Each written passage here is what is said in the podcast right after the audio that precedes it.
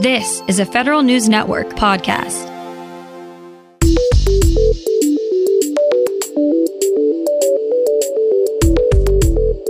Coming up on today's Federal Newscast, Congress looks set to get 2022's NDAA through very soon. The Coast Guard wants to secure the ports from cyber attacks. And an initiative by USAID to make sure developing countries get all the vaccines they need. These stories and more in today's Federal Newscast.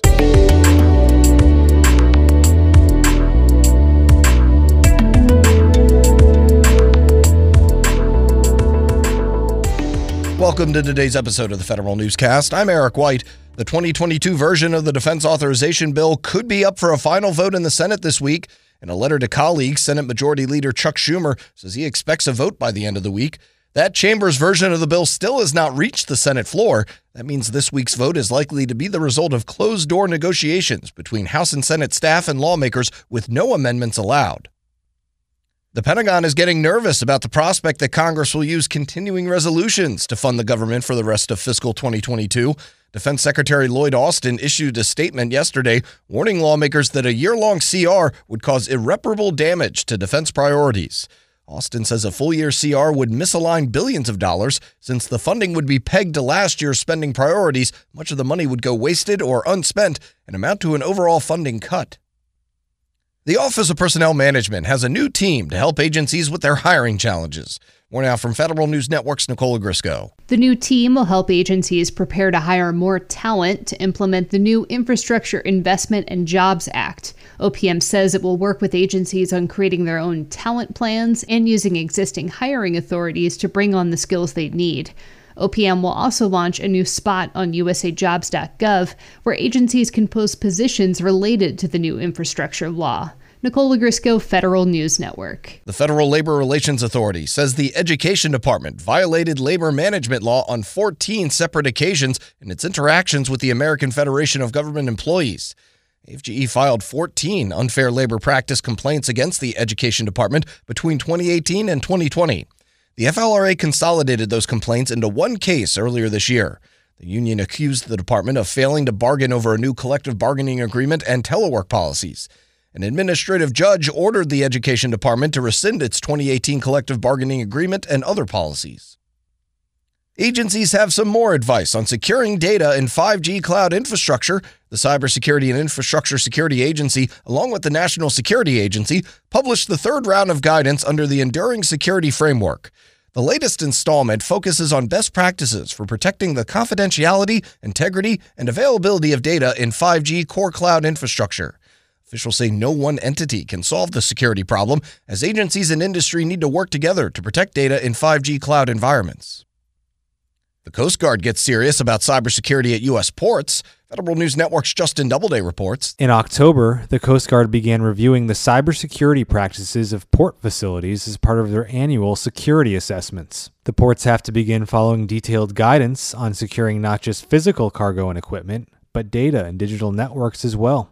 Rear Admiral John Mauger says the size, complexity, and importance of the marine transportation system makes it an attractive target for hackers. The Coast Guard is now hiring cybersecurity advisors at ports and facilities across the country to help boost cyber defenses. Justin Doubleday, Federal News Network. Don't worry, small business contractors. Your holidays are not going to be filled with proposal work.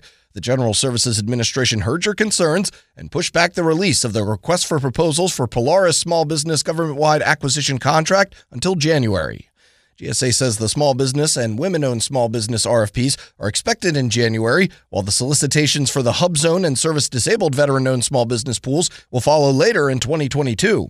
GSA planned to issue the RFP for the $15 billion IT services procurement earlier this summer, and then it was delayed to the fall.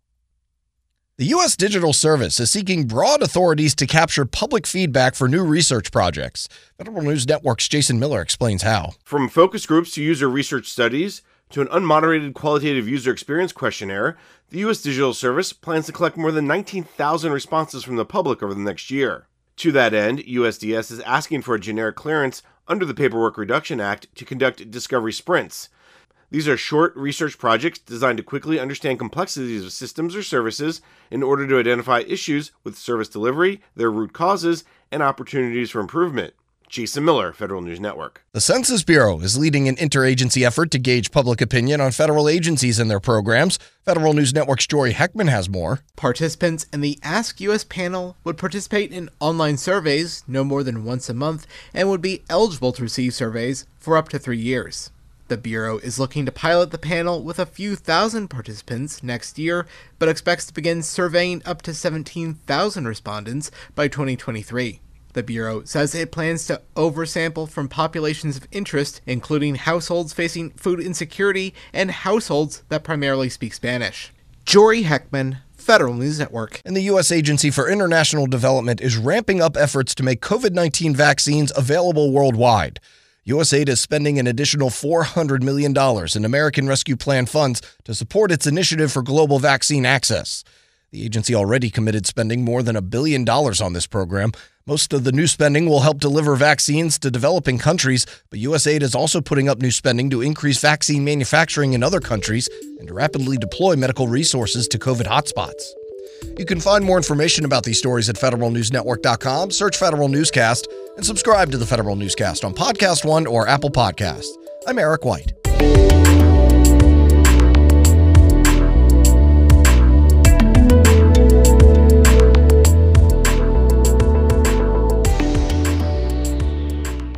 Reconnect with a carpool or vanpool. Even if you're commuting just a few days a week, Commuter Connections can match you with others that live and work near or at the same place as you. Prefer taking the bus or train? There's never been a better time to reconnect with transit. Plus, you have the added comfort of knowing Guaranteed Ride Home is there for any unexpected emergency for free.